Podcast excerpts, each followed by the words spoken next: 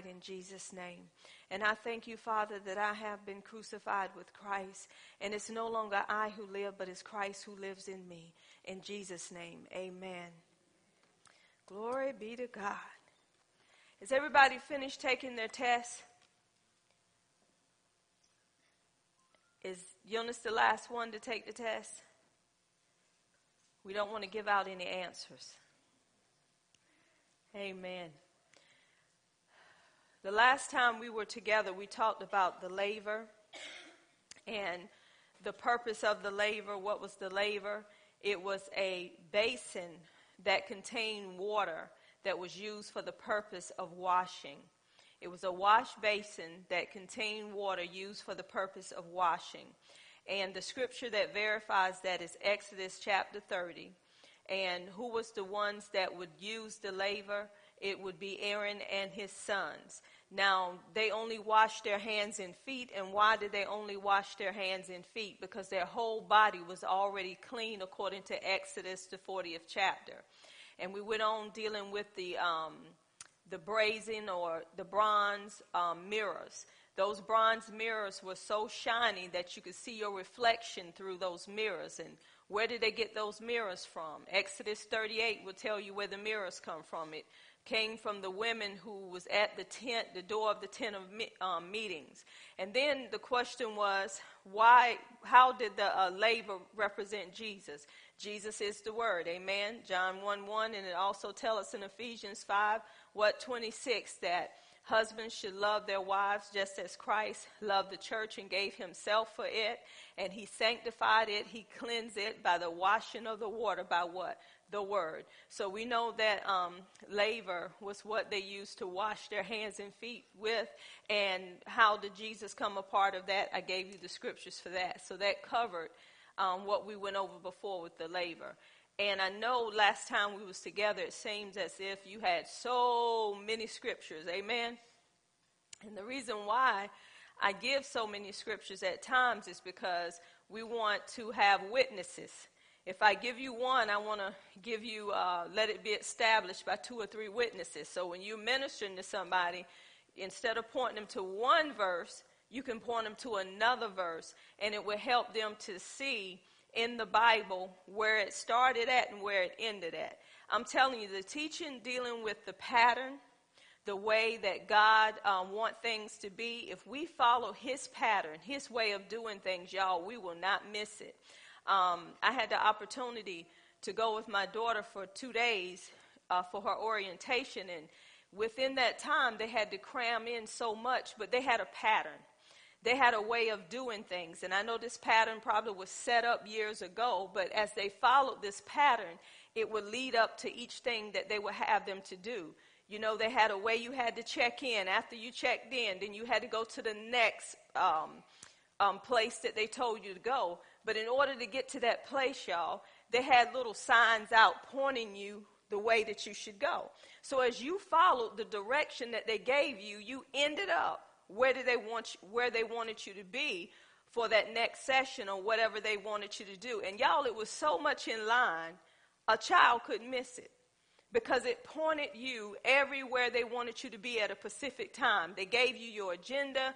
They told you what time you were going to have this, the time you were going to have that. And guess what? When they say they were through, they were through. So today, they, they said they were going to be through at 4 o'clock. We sitting in the auditorium, y'all. I looked at my watch. It was exactly 357, right? Those people got us out of there. 4 o'clock because everybody was on the same accord. They were following the same, y'all, I'm getting so excited. This is the world. They were following the same pattern, and everybody had a part to play in what they were doing. And by everybody doing their part, it came together, come together the way that university wanted it to come together. So if somebody got out of line, it's going to throw somebody else off. I mean, they were precise on everything that they had to do. They knew how long it was going to take. They didn't go over the time. They did exactly what they were told to do.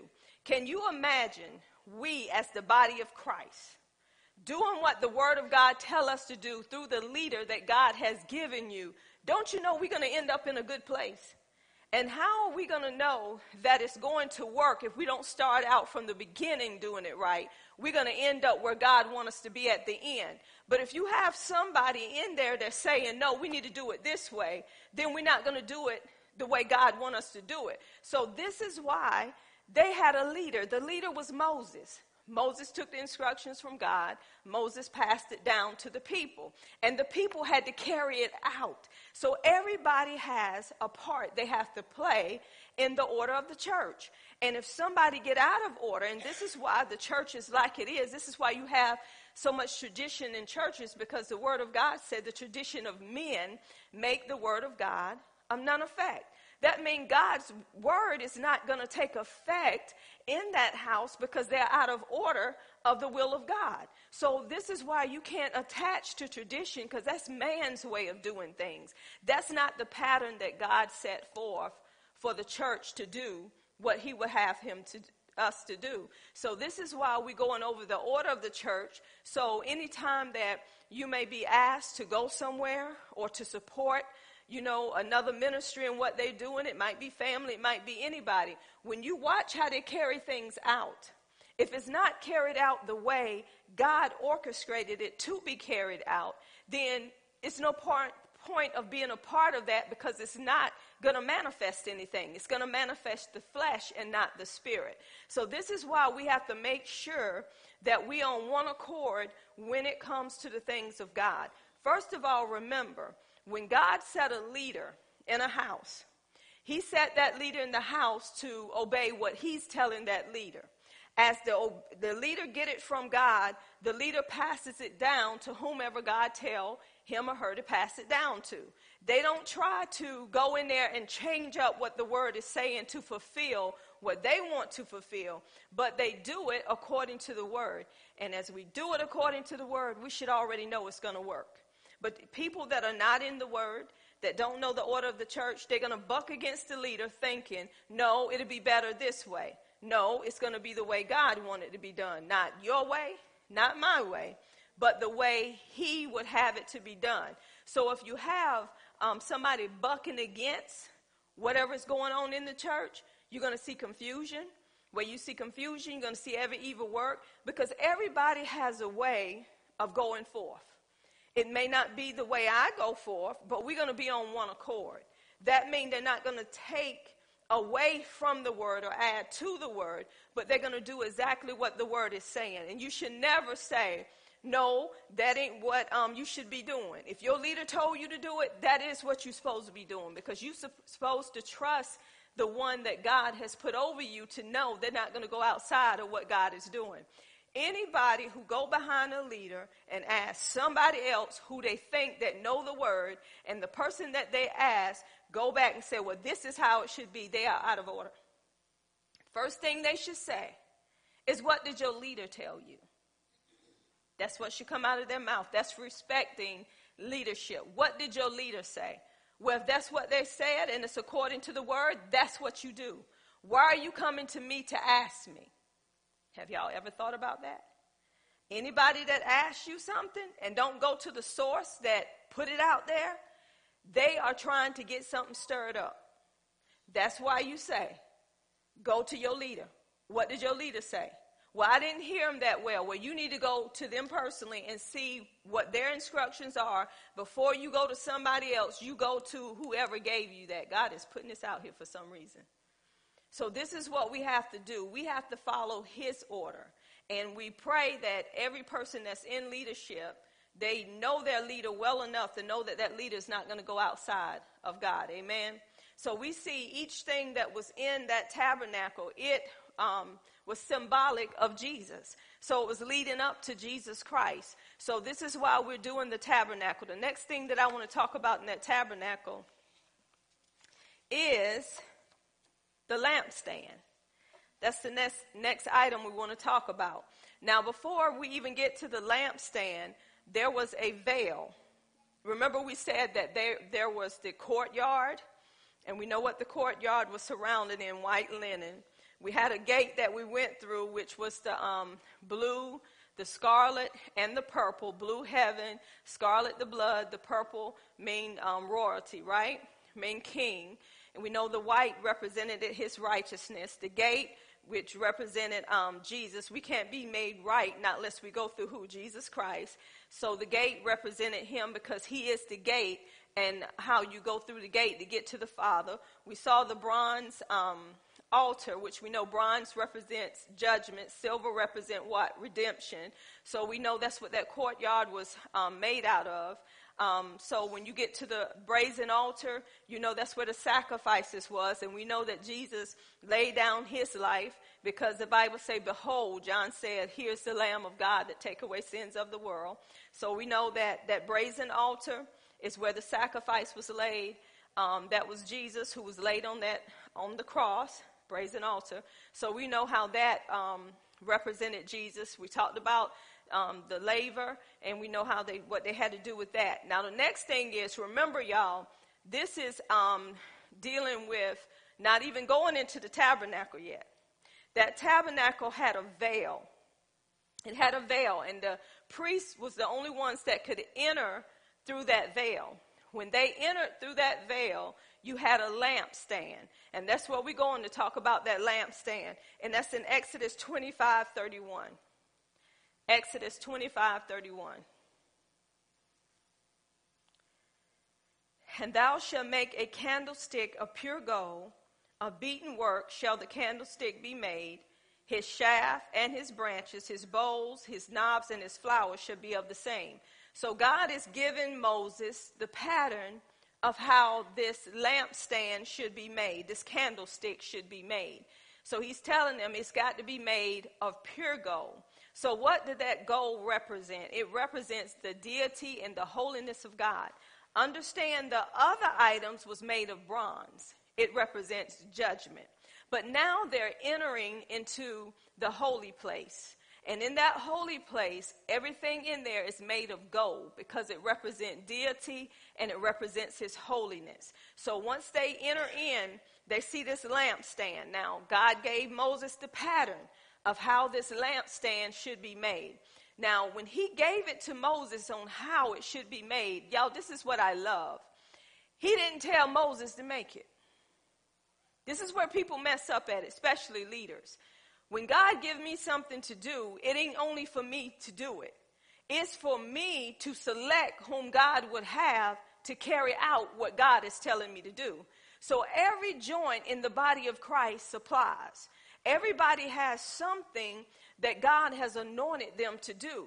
But God is going to let that leader know who can step in that position to do what needs to be done. So we look at Moses, he knew that he wasn't going to be the one to make that lampstand. God already told Moses who was going to be the one to do it. That's, that's how we follow the pattern of God. It's no way if God told me something and I go in there to try to do it myself. And God said, I didn't tell you to do it. I'm telling you what I want made, and then I'm going to tell you who I want to do it. Because God is going to put his spirit upon that individual to carry out what needs to be carried out. And guess what? Once God tell me who he want to carry it out, y'all, this is so awesome. He's going to give it to that individual. He know that individual need help. So he's going to tell that individual this is who else I want you to help, want to help you with that task. Isn't that awesome? So, this is why, if God has different people in the church set up to do different things, remember every joint supply, but once that um, every joint come together, it makes what? One body.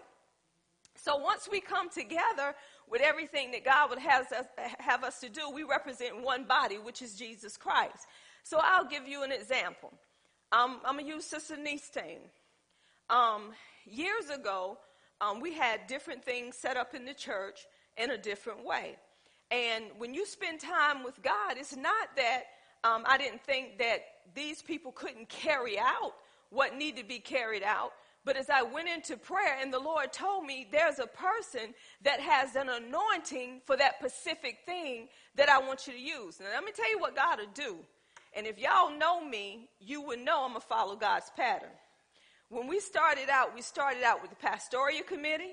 We started out with special events committee. I believe Evangelist Newton was over pastoral.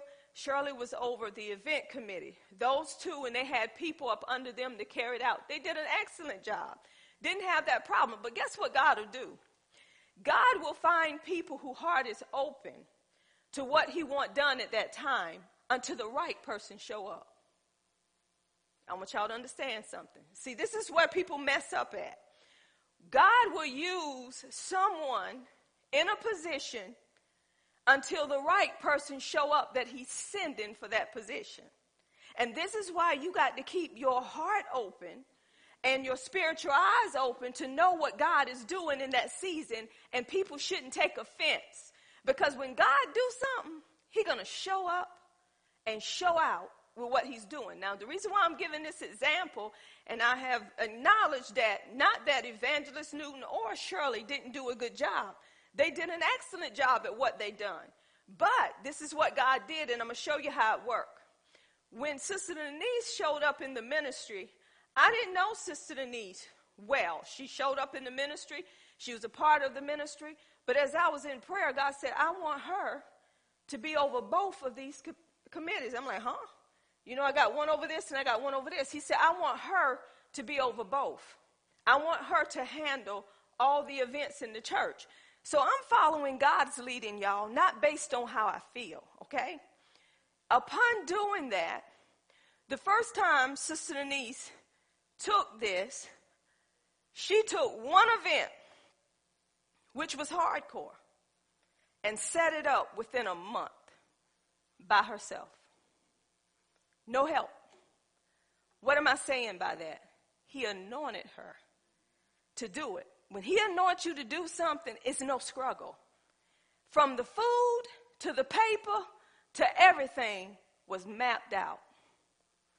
It was done. So what am I saying? This is why you got to know what God wants and how God want to do it. Now God has a committee that's up under Sister Denise with the co-leader helping her to carry out every event in the church. Why? Because he anointed her to do it. So see, we got to stay up under the anointing that God has for us. Everybody is not going to be able to do it like the one that God has anointed to do it. But the one that he has anointed, he would say, okay, I want you to use this one. Because this one can help you with that. So as Sister Denise is seeking the Lord, God will show her people that's around her that can help her fulfill what need to be. I'm so excited. I don't know about y'all. Because when you follow God's way of doing things, you shouldn't be offended. You shouldn't have no attitude because you said, and when people come to you and say, should she be in that position? I know she got in that position and apostle put her in that. No, God put her in that position. Take it up with him and not me. You don't want to buck against God. That's his way of doing things, not my way. So people that do that, the enemy is using them to tear up what God is doing in the body of Christ. Let's go back to some more people. How about Korah, Dathan, and Abiram? They had a position, y'all, in, you know, dealing with um, the Israelites. They had a position. They didn't want that position. They wanted Moses' position. They thought God is um, with us just like he's with you. But what happened to Korah and them bucking up against God? See, they was messing with God's business. Only thing Moses had to do was humble himself, go to God concerning that person, and God handled that with that person. Look at your neighbor, say, stay in your lane. Say, quit running your mouth. Ain't about you. So you ain't figured that out yet. Let's just see that's why this altar is here for all us to repent. Burn, flesh, burn.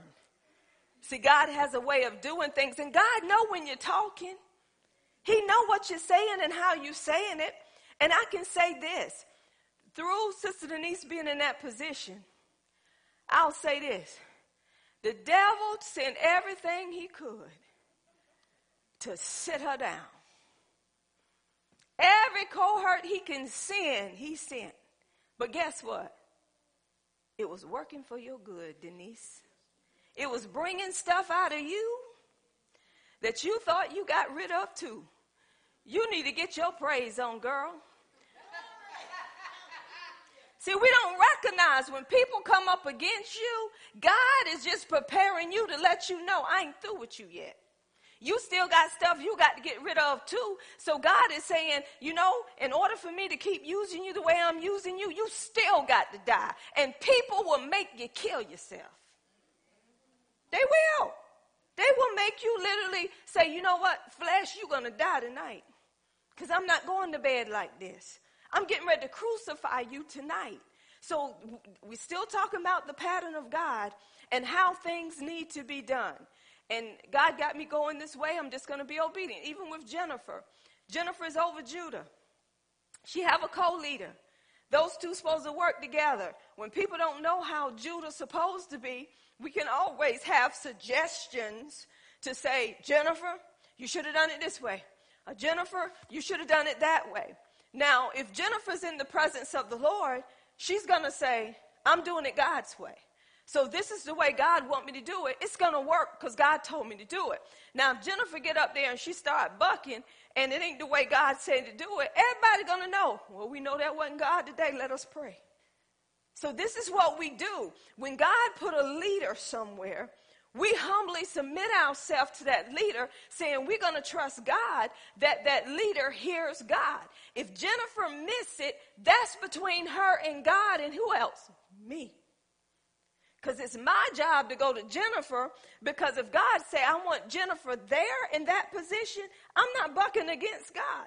But I'm going to help Jennifer to get where Jennifer need to be. So that way she's growing in grace and everybody in here falls a little sometime. We get out of the pattern of God sometimes. But when we get out of his way of doing things, we repent, we have a change of heart, change of mind, and say, God, I went in the wrong way. Now I want to come back and go the way you will have me to go. Because I know whatever you tell me to do, it's going to work, regardless of what people say. So we have to stay in the pattern of God because when we do, God manifests himself. I'll give you an example Sunday service. Sunday, I'm going to be honest with y'all, I was in a battle, whether you knew it or not. I was over in this corner, battling, feeling so heavy. And before I come out here, the Lord told me, This is what I want you to do. Because I could feel the heaviness in the room. It was so heavy. And I said, Okay, God, I'm going to do what you told me to do. So Athea come in there to make sure I was mic'd up. And I said, Athea, I said, we're going to have that song it's your season. I call it your season. And I said, but Judah don't know it yet. I said, but that's what we're going to do. So Athea say, you want me to tell Apostle? So you don't have to tell Apostle nothing. I ain't want her to tell her nothing because this is what God does. When God wants something to be the way he wanted to be, y'all, you don't have to prepare nobody for it. Because God is going to do whatever he has to do.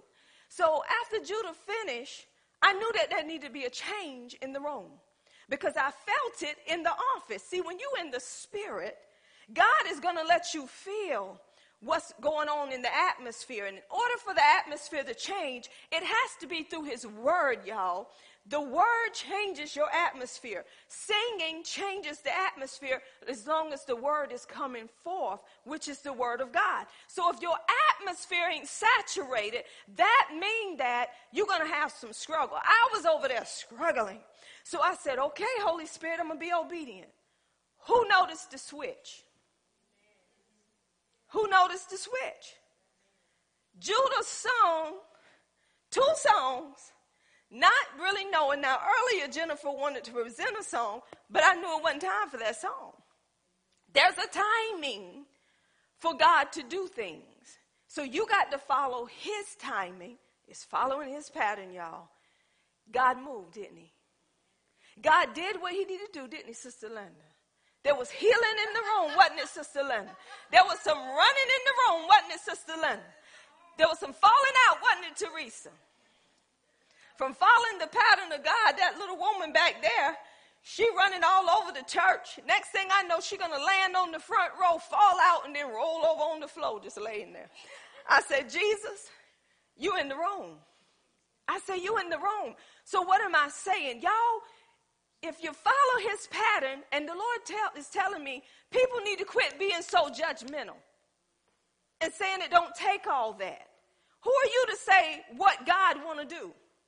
Who are you to say this ain't happening with this one or that one? It's not for us to say that. When we follow his pattern and his way of doing things, see, this is his service.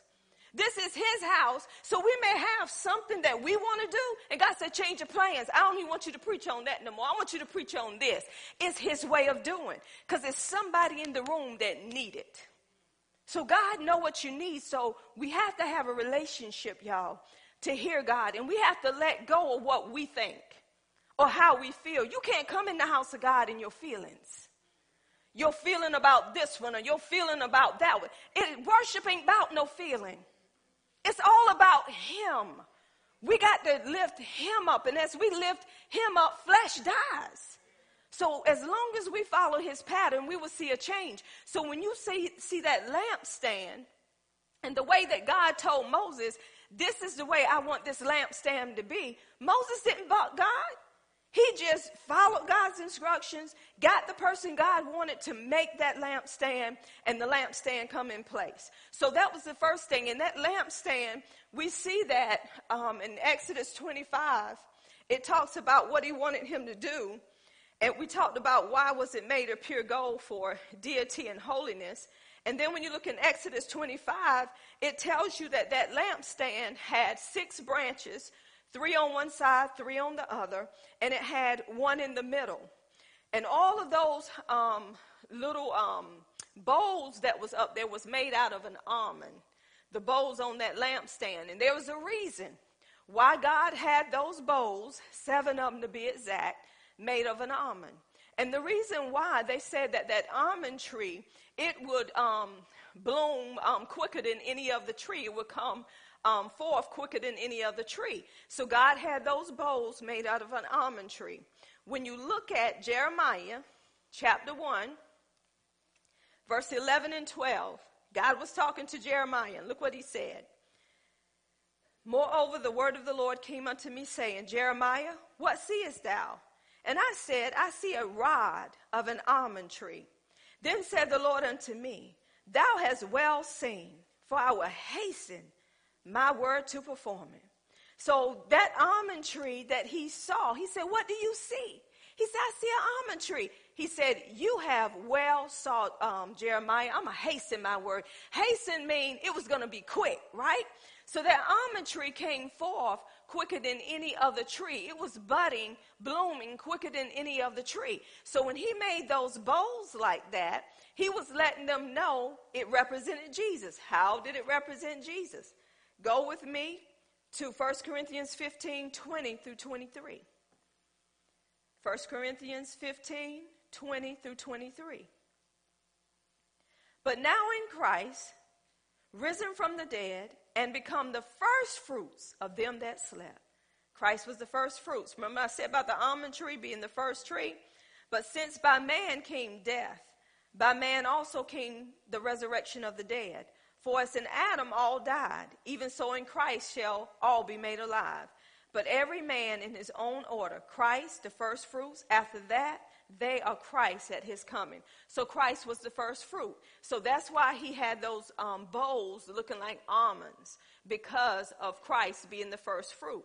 That wasn't the only thing dealing with the almonds, the reason how it represented Christ.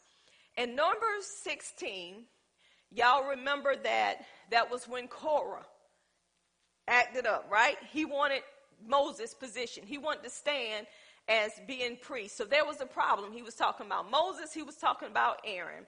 So y'all know what happened. The ground opened up and it swallowed him and it swallowed the ones that was following him. So this is what God said. He said, This is what we're gonna do, dealing with what they think that they should be doing. Now listen at number 17, verse 6 through 9. And Moses spake unto the children of Israel, and every one of their princesses gave him a rod apiece. For each prince one, according to their father's house, even twelve rods. So there was twelve rods given according to each house. And the rod of Aaron was among their rods. And Moses laid up the rods before the Lord in the tabernacle of witness. And it came to pass that on morrow Moses went into the tabernacle of witness, and behold, the rod of Aaron from the house of Levi was budded, and brought forth buds and bloom blossoms and yield almonds. And Moses brought out all the rods from before the Lord unto all the children of Israel. And they looked and they took every man his rod. Why did God do that?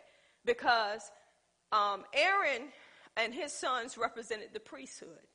So by Aaron's rod budding and had those blossoms and those blooms and the almonds came on it, he said Aaron and his sons is going to be the first ones to be the priests.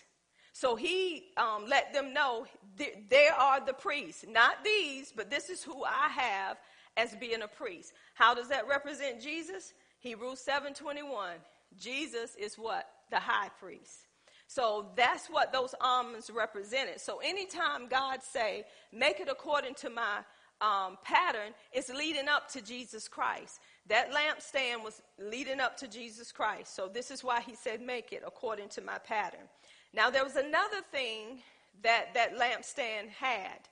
That lampstand and those little bowls, they had pure olive oil. And they had to put the olive oil in those bowls. It's in Exodus 27, 20 through 21. So the oil had to go in there, and y'all know the oil represent what? The Holy Spirit.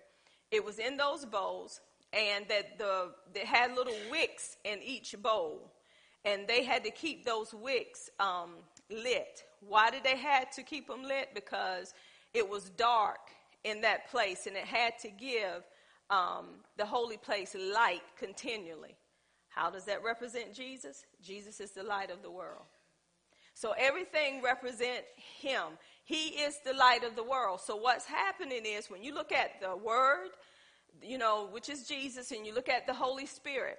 Now, the oil was the Holy Spirit. Jesus was that light, and he brought light in the midst of darkness, right? The room was dark. When those priests would light those candlesticks, you know, that candlestick, then what would happen? It would light up that whole room. And that room had to have light continually. So they could not let this um, candlestick burn out. They had to continually light this candlestick. And dealing with Jesus being the light of the world, that's John 8 12. John 8 12. And then there's another scripture, is John 1 9. That was the true light which lighteth every man that cometh into the world. So Jesus is the light of the world. So that candlestick represented Jesus. So everything that God told them to do, even with that candlestick, it was symbolic of what was yet to come. Isn't God awesome? So if we know what God is doing, and we can trust God in what He's doing. We wouldn't have to try to make up stuff. Y'all, it's so many people out there that's making up stuff to get people to do it and believe it and say, this is what God want done, right? You see so many things that people tell you to do that I don't find in the Bible. But they tell you to do it because that's their way of doing things. Now, if the Holy Spirit is telling you to do it, He's telling you for a reason. Don't get me wrong.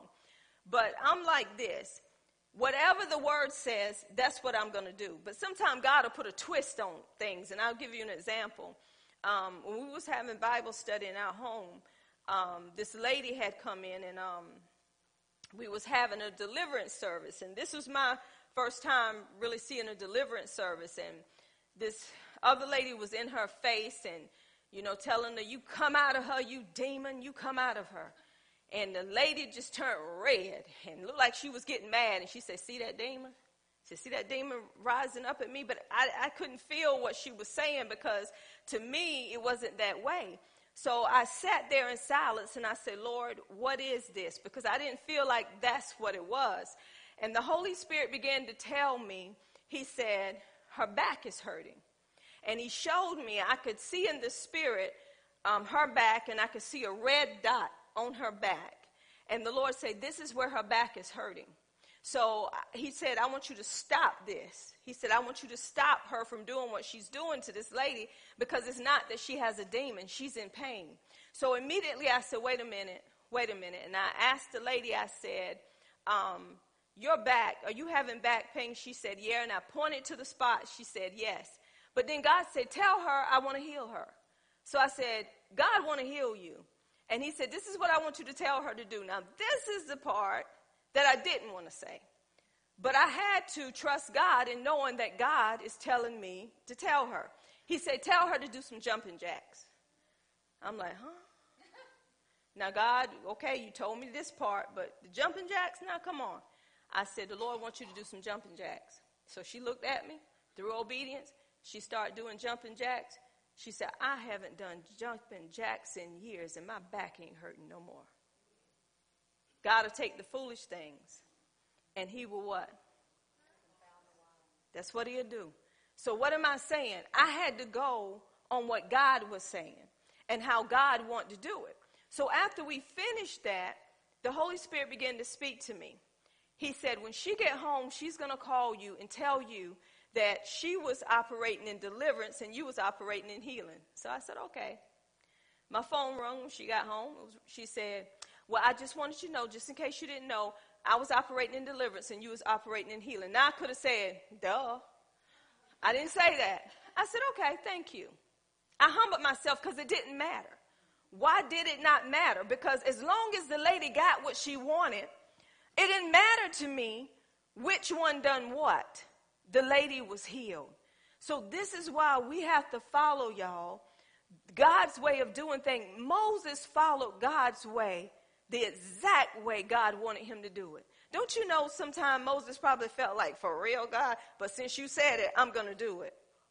So as long as we do it God's way, y'all, we will see an outcome that we know only God can do it. We have to keep our emotions out of it.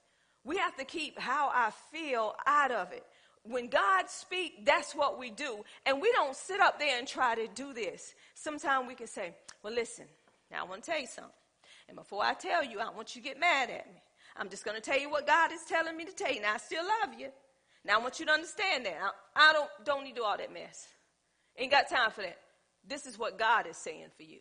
You don't have to explain God. See, some people want to keep friends. They want to make sure you steal my friend. No, I'm just going to lay it out. I'm going to lay it on the line. This is how it is. This is what God's saying. You can take it or leave it. Case closed. So when we spend too much time trying to worry about people's feelings and how they feel, you in the flesh. Because God ain't looking at nobody's feeling. Ain't no way I can let Julia be out of order, see Julia out of order, and walk past her knowing she's out of order and saying I love her without pulling her aside and say, come here, Julia, I need to um, talk to you about something. That's what God wants us to do. Why? Because it's going to help her in the long run. Some people say, well, I'll just pray on it. How long you been praying? 20 years? And they still doing the same thing and they still think they're right in what they're doing? The word will bring correction. It is your job to give them the word. If they don't take the word, the blood is off your hands because you are obedient. So let's say I told Julia, and Julia said, okay, okay, apostle, okay, apostle. And she went on about her business. But then I look, Julia doing the same thing. That's on Julia. That ain't on me. So when somebody else approached Julia, Julia gonna say, you know, apostle told me the same thing. So God loved you so much he ain't gonna let you go out like that. Because if you ain't gonna receive it from me, he gonna send somebody else with the same thing to let you know. So guess what else Julia gonna do? Julia gonna come to me and say, Apostle, I'm, I'm just gonna have to apologize. Because when you told me what you said, I didn't receive you. But somebody else come and told me the same thing. So I'm, I'm, I'm so sorry. That was not right. I'm going to accept her apology. I'm not going to go on and say, well, I was going to let you fall. If you want to burn in hell, that's up to you. Burn.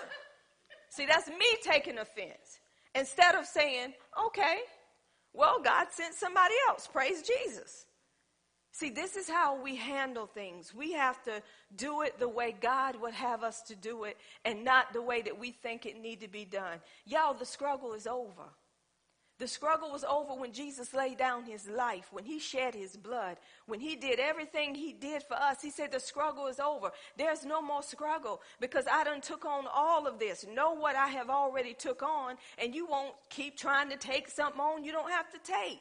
Know what the pattern of God is. Know the way of God doing. Know his character. If somebody come up to you and they say they saved and they out of the character of God, you're going to be like, okay, wait a minute. Let's talk about this. I know that's not you. That's a spirit.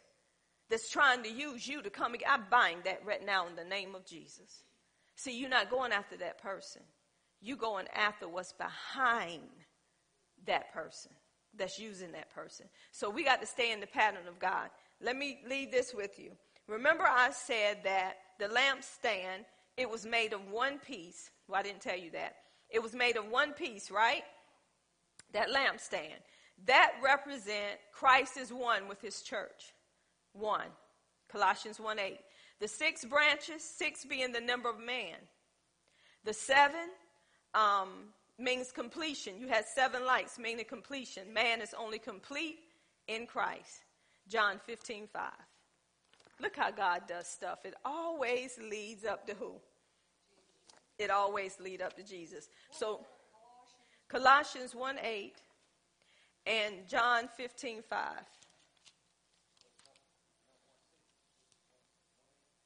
One, uh huh.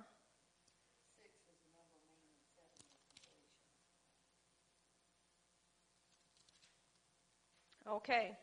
So we are complete in Christ. Without him, we're nothing, right? And I think it's a scripture in Colossians that said we are complete in Christ too, isn't it? To what, Athea? 210. Being complete in Christ.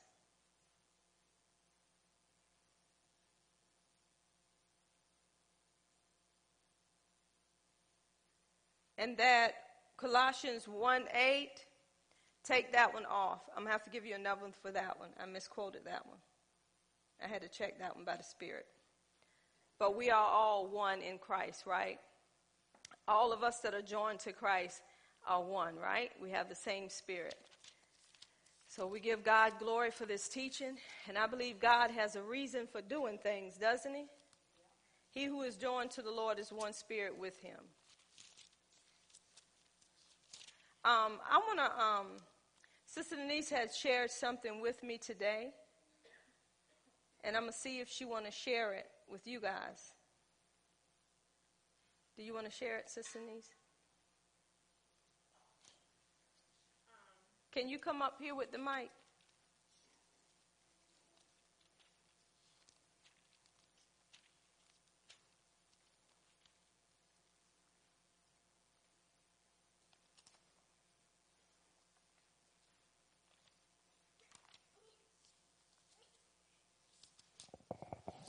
Well, um, last night when I went to sleep, me and my husband, I woke up last night. It was about three o'clock, and I couldn't go to sleep.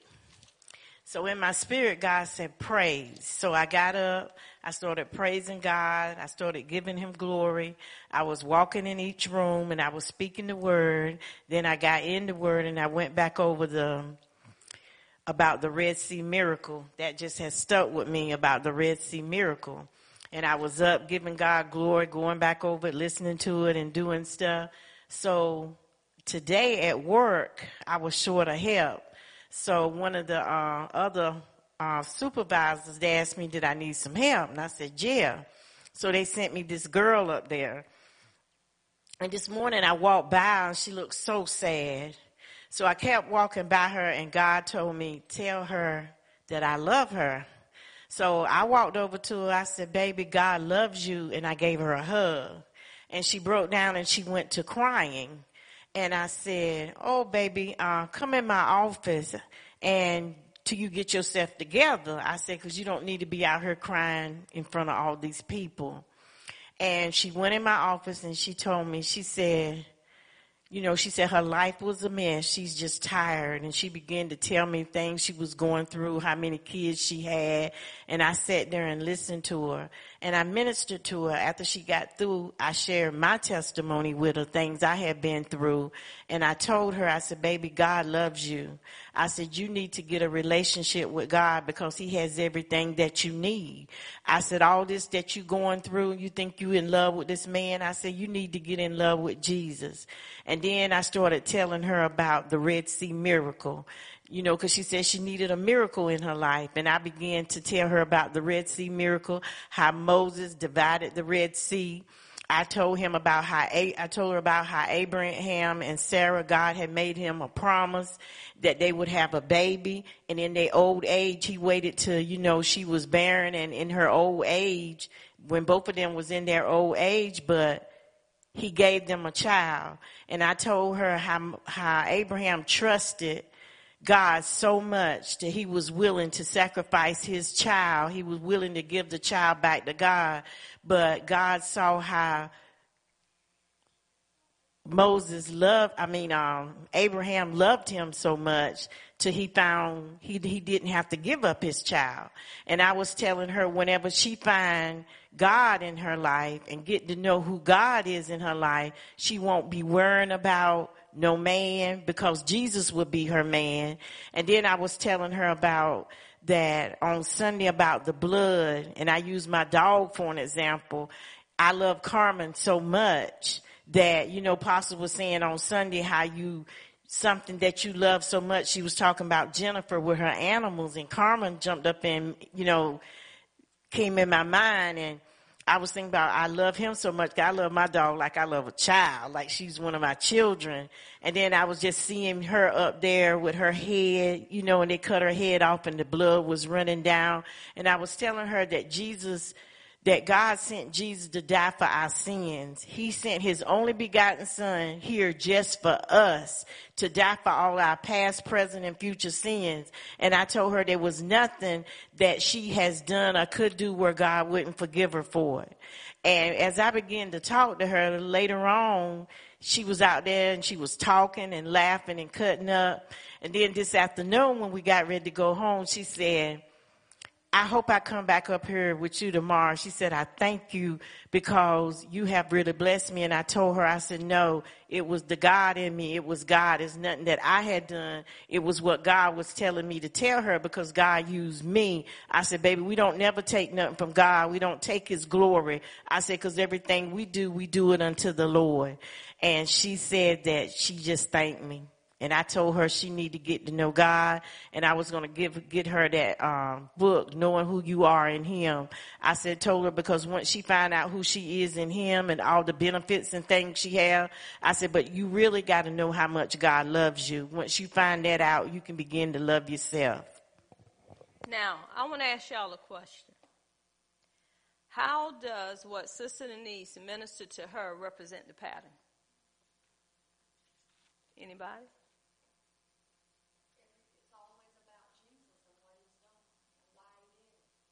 Is it his way of doing? Did she do it her way? How did she do it his way?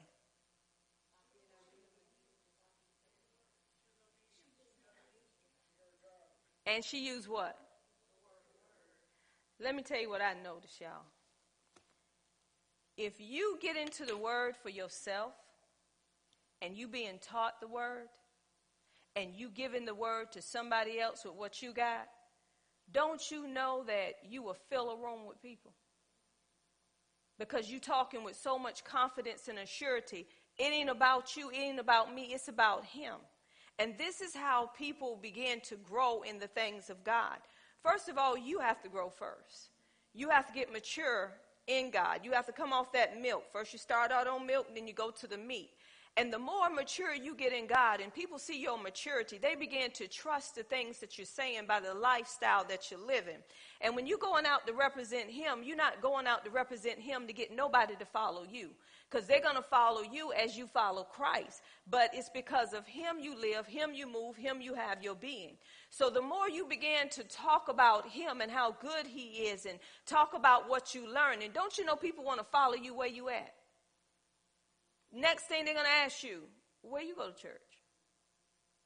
But some people are so full of them and promoting themselves that you miss it.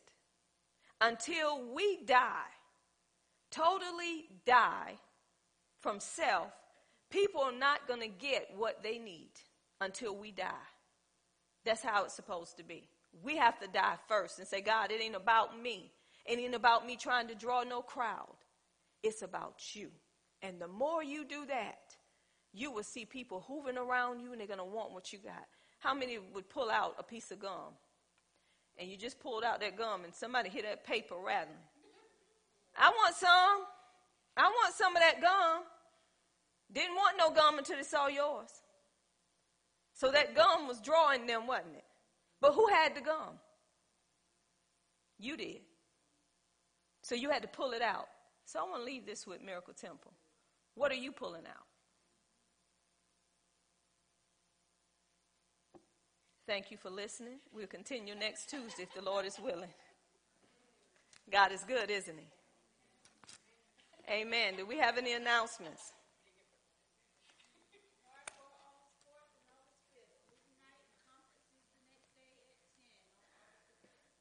And I want to say,